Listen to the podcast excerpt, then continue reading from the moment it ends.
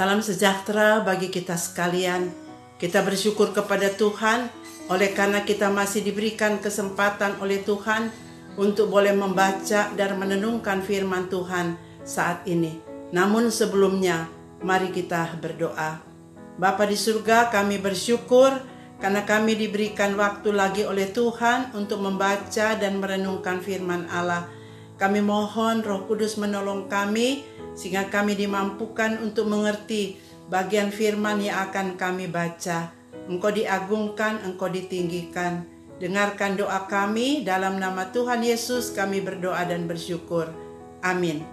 Adapun yang akan menjadi bagian pembacaan kita saat ini terambil di dalam Yehezkiel pasal yang ke-11 ayat 14 sampai dengan ayat 25. Namun yang akan menjadi fokus kita pada ayat yang ke-17 demikian. Oleh sebab itu katakanlah, beginilah firman Allah, Aku akan menghimpunkan kamu dari bangsa-bangsa dan mengumpulkan kamu dari negeri-negeri di mana kamu berserak. Dan Aku akan memberikan kamu tanah Israel. Saudara, bagian pembacaan kita ini disampaikan oleh Allah kepada orang Israel yang telah berada di negeri-negeri yang lain. Mereka telah terserak dan mereka telah menjadi tawanan bangsa-bangsa lain. Dan tempat mereka dibuang itu adalah juga negeri-negeri penyembah berhala. Sehingga keadaan ini mereka merasa sangat sulit, mereka sangat terjepit, dan mereka menderita. Ini semua terjadi oleh karena mereka tidak berpaut hati mereka kepada Tuhan, tetapi berpaut kepada dewa-dewa dan melakukan perbuatan-perbuatan keji. Padahal kebaikan-kebaikan Tuhan tidak pernah kurang daripada mereka. Saudara, di dalam kondisi yang sulit itu, maka datanglah firman Tuhan yang isinya penuh dengan pengharapan. Bahwa walaupun mereka berada di negeri-negeri yang merupakan tempat penawanan mereka, tetapi tanah perjanjian tidak akan beralih dari mereka, tetap menjadi milik mereka, bahkan mereka akan kembali ke tanah perjanjian itu. Dan bukan hanya tanah perjanjian akan mereka tempati kembali, tetapi mereka juga tetap adalah umat kepunyaan Allah. Jadi status sebagai umat Allah tidak akan beralih kepada bangsa-bangsa lain, bahwa mereka tetap menjadi umat daripada Tuhan Allah.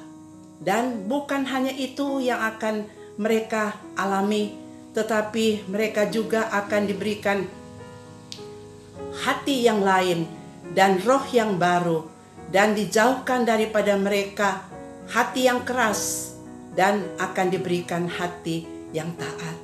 Jadi ini berarti bahwa mereka akan mengalami pembaruan kehidupan.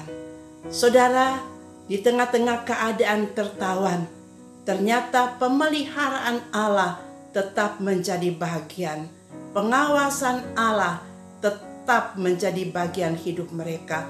Mereka tidak dibiarkan oleh Tuhan.